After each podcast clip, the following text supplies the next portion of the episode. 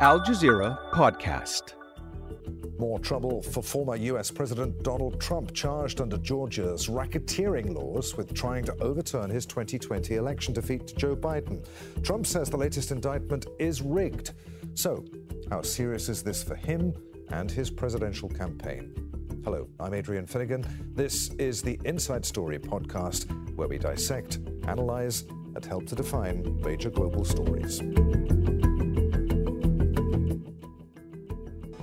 Right, let's meet our guests. From Washington, D.C., we're joined by Julie Norman, co director of the Center on U.S. Politics at uh, University College London. From Taipei in Taiwan, Ross Feingold, lawyer and director of the Association of Americans Resident Overseas. And from London, we're joined by Jennifer Ewing, spokesperson for Republicans Overseas UK. A warm welcome uh, to you all. Julie, let's start with you. Unlike the federal charges filed by the special counsel for the Justice Department, this case will proceed in state court. What are the implications of that for Donald Trump? Sure. So I think the main implication of that is for a federal uh, indictment, such as the last two that we've seen, if Trump is convicted for those crimes and elected president, he could potentially pardon himself, or a ally or sympathizer could also pardon him for a state level uh, indictment, such as this one that came out of Georgia yesterday, uh, that's not an option. A president cannot pardon a state level uh, crime or indictment or conviction. So that's the main difference that I think people will be looking at. The other thing, just to emphasize, is this indictment is you know using a different um, uh, realm, if you will, of of laws of crimes that are within the state of Georgia that were not, for example, included in the federal indictment because they don't exist in the same way at that level. Okay, but could there be a way around it for, for Donald Trump? If, for instance, there's a change of, of Attorney General in Georgia? Um, it would be unlikely at this point that the indictment has already been issued. Um, again, I'm not a legal analyst to to say for sure on this, but I would I assume that if the indictment has already gone through, that even a change there um, would would likely be uh, be tricky for them to undo the indictment. Ross, could you see Trump serving jail time over this, or indeed the federal charge?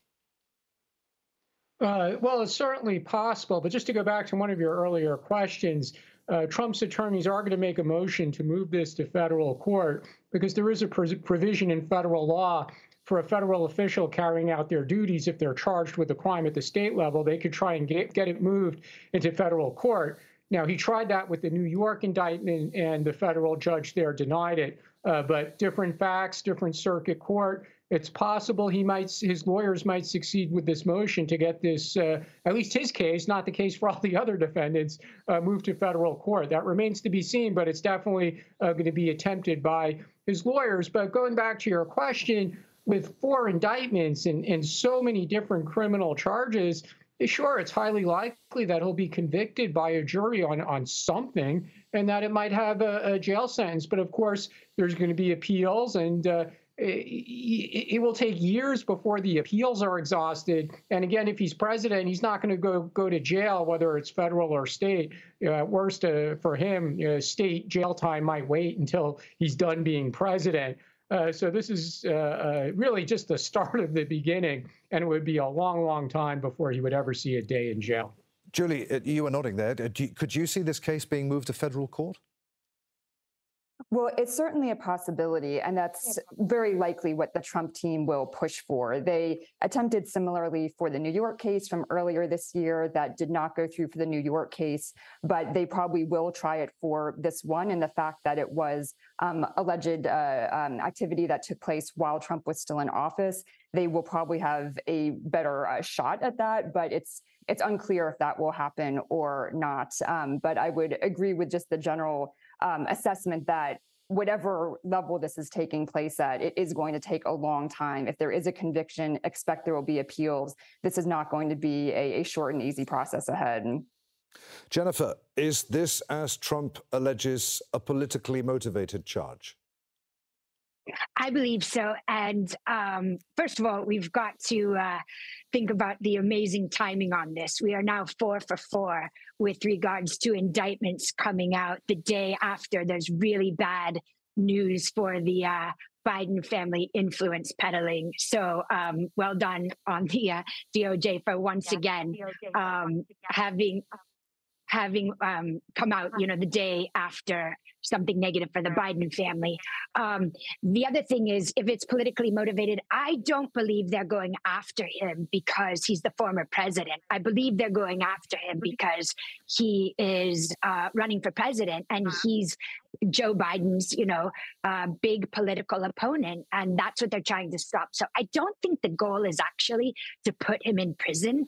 I think the process is the punishment. Um, you know, they want to fill his dance card with all of these different court dates, you know, some on really, really um, important dates like before the Iowa caucus or before the Republican National Convention. So his they, time they wanted, and treasure. About, what you're saying is that you're, you're accusing the Democrats of wanting him out of the race.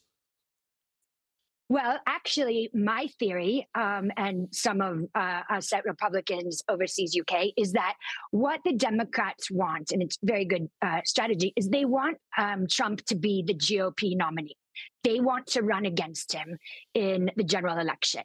So if you notice, every time there's an indictment, um, his poll numbers go up he's able to raise more money. The base, you know, that 25 to 30% um, continues to support him. And people look at this as though it's a weaponization of the criminal justice system and they want to back him. Now, the Democrats, I believe, also think they can beat him in a general election because while the hardcore Republican base, you know, not, there's nothing that can happen that will turn them away from Trump.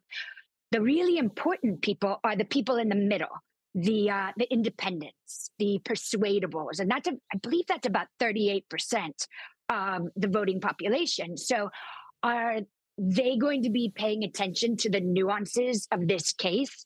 Or are they just going to say, you know what, this is too much of a mess? I, I don't want to hear about uh, Trump's issues or Biden's issues, actually. I mean, I think depending on which poll you look at, there's something like 60 to 70% of Democrats, Republicans, independents do not want to see a Trump versus Biden again. They don't want Biden to run either. So um, I think people are looking for fresh blood. But again, I think it's I think it's smart uh, Democratic policy to elevate Trump up so he becomes the GOP nominee. Ross, what do you make of, of, of all of that, particularly about the, the, what Jennifer was saying there about the timing uh, uh of all of this? I mean, surely the, the US justice moves at the speed that US justice moves. It is not partisan, it is independent. It's above all this, isn't it? That's certainly what District Attorney Willis said in her press conference that the law is nonpartisan. We have to keep in mind that these investigations began pretty pretty much at the conclusion of the Trump presidency, so they certainly predate his announcement that he was going to run for the 2024 Republican nomination. But uh, it's been pointed out in the last few hours by many uh, commentators in the United States that white collar investigations typically do take several years. Even the uh, hush money indictments in, in Manhattan, uh, that investigation was going on throughout Trump's presidency. And it was only uh, two years after the end of his presidency that an indictment was actually brought. Uh, and, and, Willis has been conducting this investigation again since uh, January of 2021. It, it's really not unusual in complex white collar uh, cases. So, absent any proof of, of a Democrat conspiracy, which may exist, but uh, the proof hasn't been offered up yet that there's some kind of coordination among state and federal prosecutors to uh, bring these actions against Trump and to make it very difficult for him to campaign in the primary. But certainly, this is going to create tremendous logistical difficulties for Trump. He's got court dates, he's got to meet with lawyers, he's got to plan strategy uh, for the case. And uh, every day that he's in court, he's obviously not out campaigning, although that has to be weighed against the, the very large lead he has among uh, likely Republican primary voters. Julie, the district attorney's office in Fulton County used a special grand jury in this case. Uh, what's the difference between a grand jury and a, a special grand jury, and, and, why was one used in this case? Yeah, so the uh, Georgia prosecutor had used a special grand jury for the first phase of the investigation that allowed for a bit wider scope of evidence gathering than you are sometimes able to use in a regular grand jury with subpoenaing witnesses and, and these types of things. But the, the catch there was that you can't pursue an indictment through a special grand jury. So you sometimes get more information, but the indictment had to come from a regular grand jury. So much of what was found then had to be presented to a second group, which is the group that ultimately issued the indictment that we saw come out last night. Okay, uh, Julie, um, the indictment accuses Trump of orchestrating a criminal enterprise violating uh, Georgia's RICO law, the Racketeer Influenced and Corrupt Organization Act. I mean, uh, what can you tell us about that act? Why would prosecutors seek to build a case around it? Yeah, it's a good question. This RICO Act essentially covers the crime of racketeering. It was initially used usually to go after mafia or organized crime types, but it's been used within the state of Georgia and even by this prosecutor for other types of investigations, everything from uh, teachers involved in cheating scandals to uh, different kind of alleged gang activities and what have you.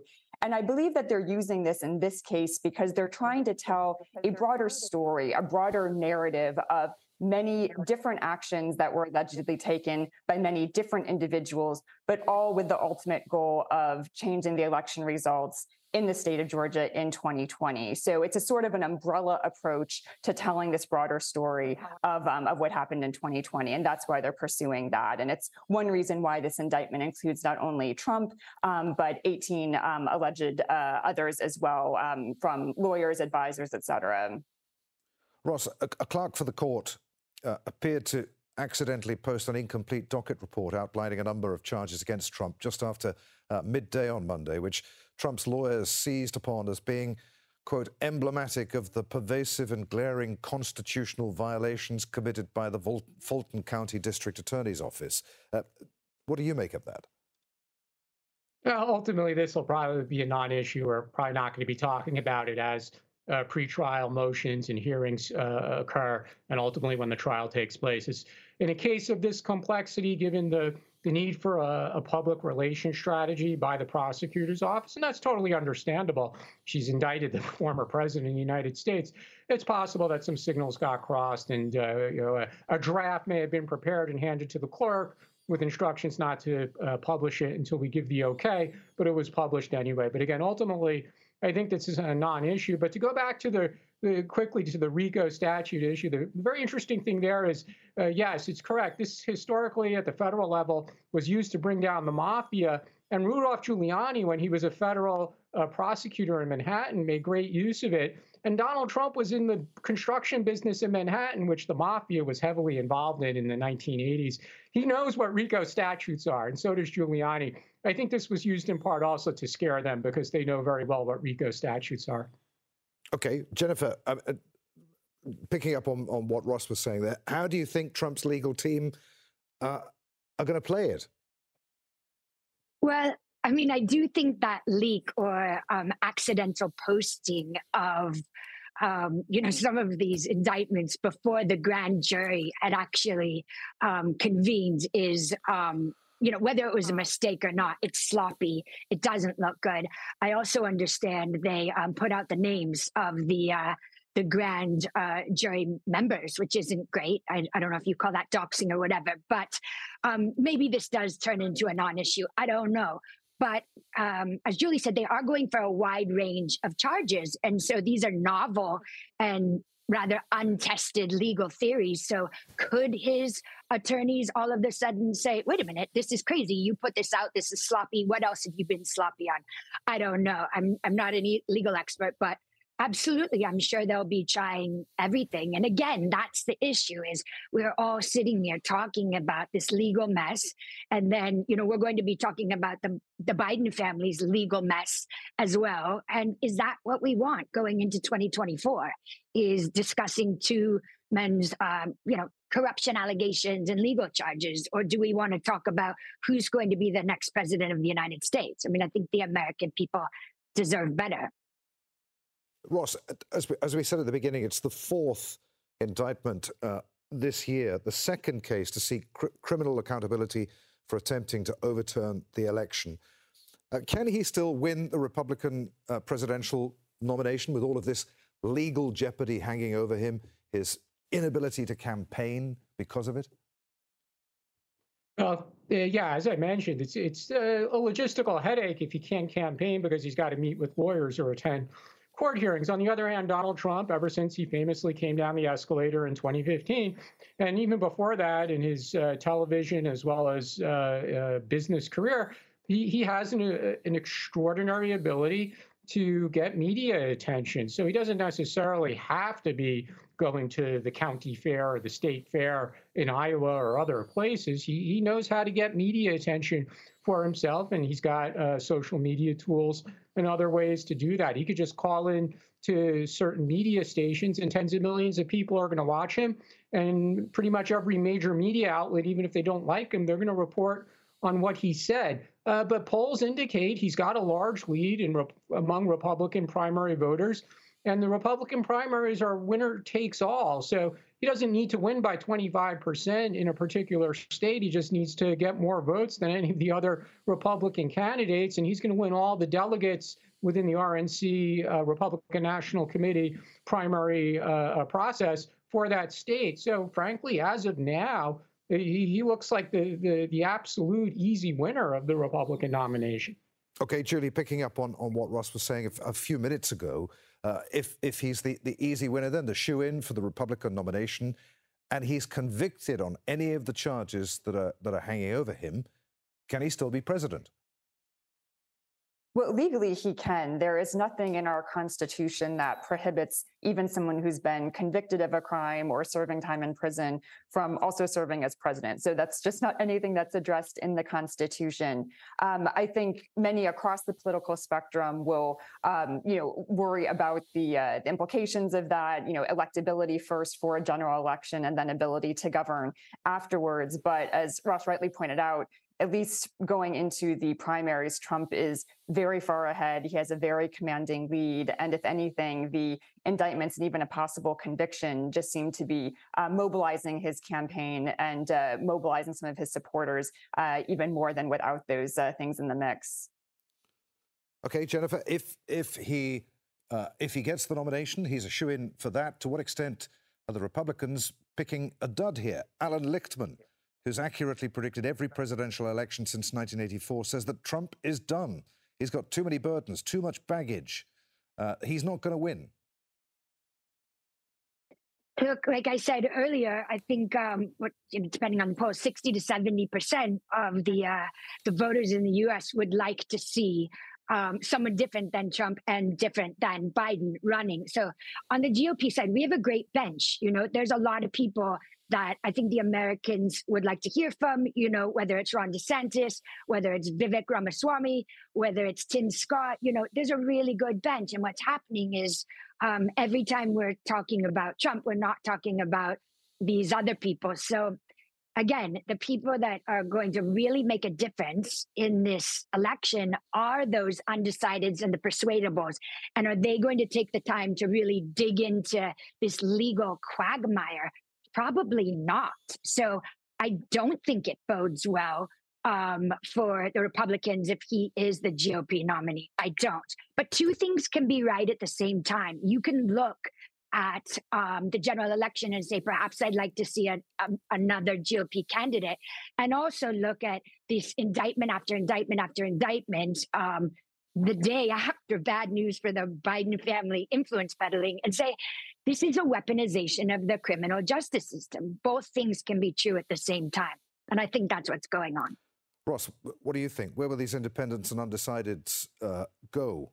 Um, or will they not? Will they stay away from the no, polls? Could that swing it Trump's way?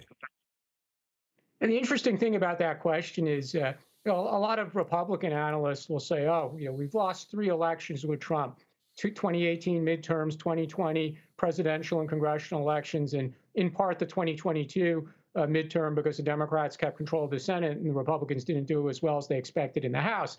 Uh, but the reality is, uh, Trump has motivated a lot of people to vote Republican who previously were not voting Republican.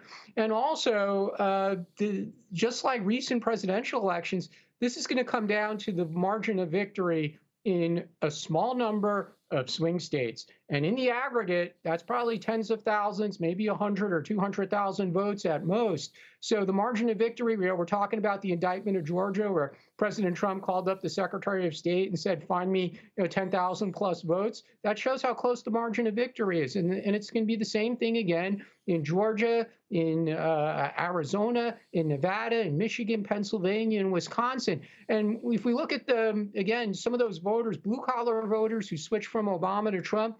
Uh, Trump did surprisingly well with minority voters as well, Hispanics, blacks, Asians have been shifting their votes to Republicans and to Trump. So I, would be very, very cautious about saying he's completely flawed and that he has no chance of winning. Biden has plenty of flaws, as as we've been discussing. Uh, know, he's not popular. People are frustrated over inflation. So it's it's certainly conceivable that in a one-on-one race, uh, Trump could beat uh, Biden if he just beats him in those swing states. Julie, would you agree with that? If it came down to a Trump-Biden rematch, it would be incredibly close. Well, indeed, we're already seeing right now, and I think this was mentioned earlier, that polls show Biden and Trump neck and neck in a potential rematch. And uh, this is you know two candidates that people know very well and are, in the news constantly. So um, so right now it's looking more even than I think um, you know many Democrats would expect it to be, for example. And I think if there are Democrats pushing for a Trump nomination, thinking it's going to be an easy win, they should think twice about that because it's it's definitely playing with fire according to the polls. And I would just second what Ross said also that um, there's the larger polls, but it's also where the votes are. And I think we'll see, you know, again those very key swing states being very much a play in play again in 2024. And it's really going to depend a lot on what voters in those particular states choose and do. And I would say many voters, you know, some are very strong Trump supporters, some are very strong Biden supporters. Others are voting for issues that just affect people more in their day to day life, how the economy is doing, how things are going on a day to day basis. So I think a lot will just depend on what other trends are happening. And if the economy keeps improving, that will help Biden uh, a lot going into 2024.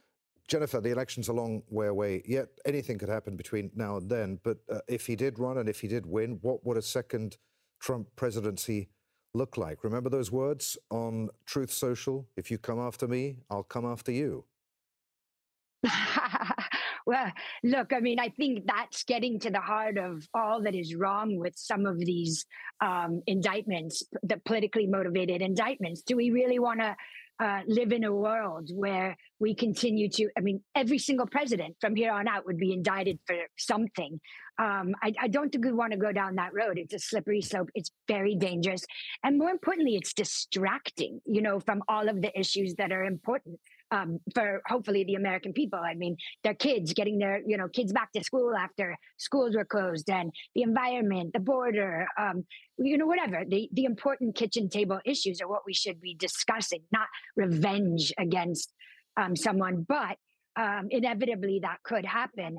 Um, you know, there's a that base, that 25 to 30 percent of the uh, the hardcore Trump supporters do believe that he is rightfully entitled to a second term. So, um, you know, his first term was four years of peace and prosperity. The conservatives will tell you that he um, appointed three Supreme Court justices that they're very happy with.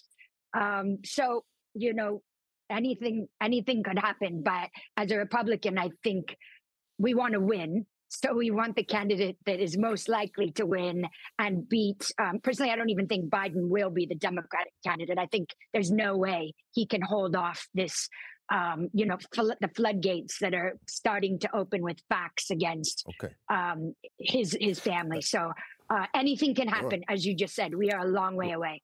Ross, um, as far as the Republican Party is concerned, though, I mean, is it is all of this worth it? Is all of this controversy worth it? How much damage I mean, not only you know you had the first Trump presidency and the damage that did to the Republican Party's uh, image, and then all of this with the legal jeopardy. How much damage is this doing both to the Republican Party and to the U.S. justice system, with Trump constantly calling into question its impartiality?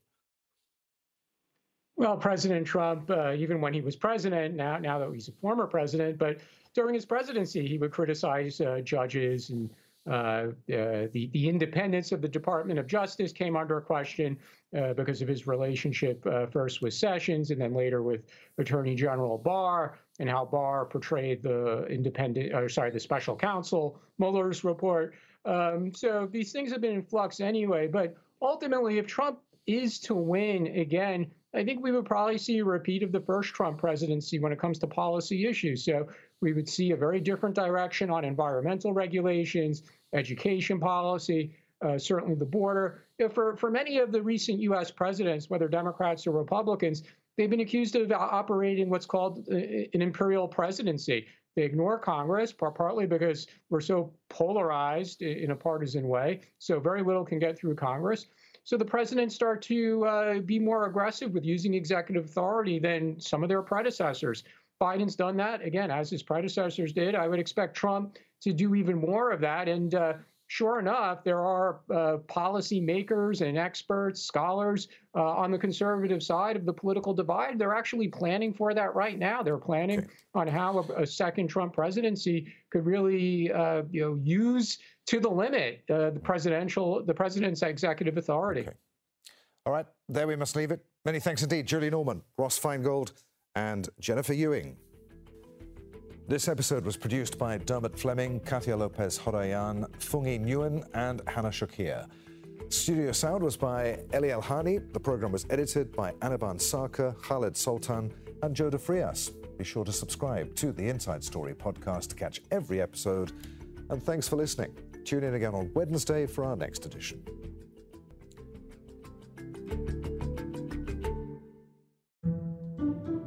This week on The Take, Imran Khan, Pakistan's most popular politician, has been banned from the next election. So, who can fill the power vacuum? That's The Take by Al Jazeera. Listen wherever you get your podcasts.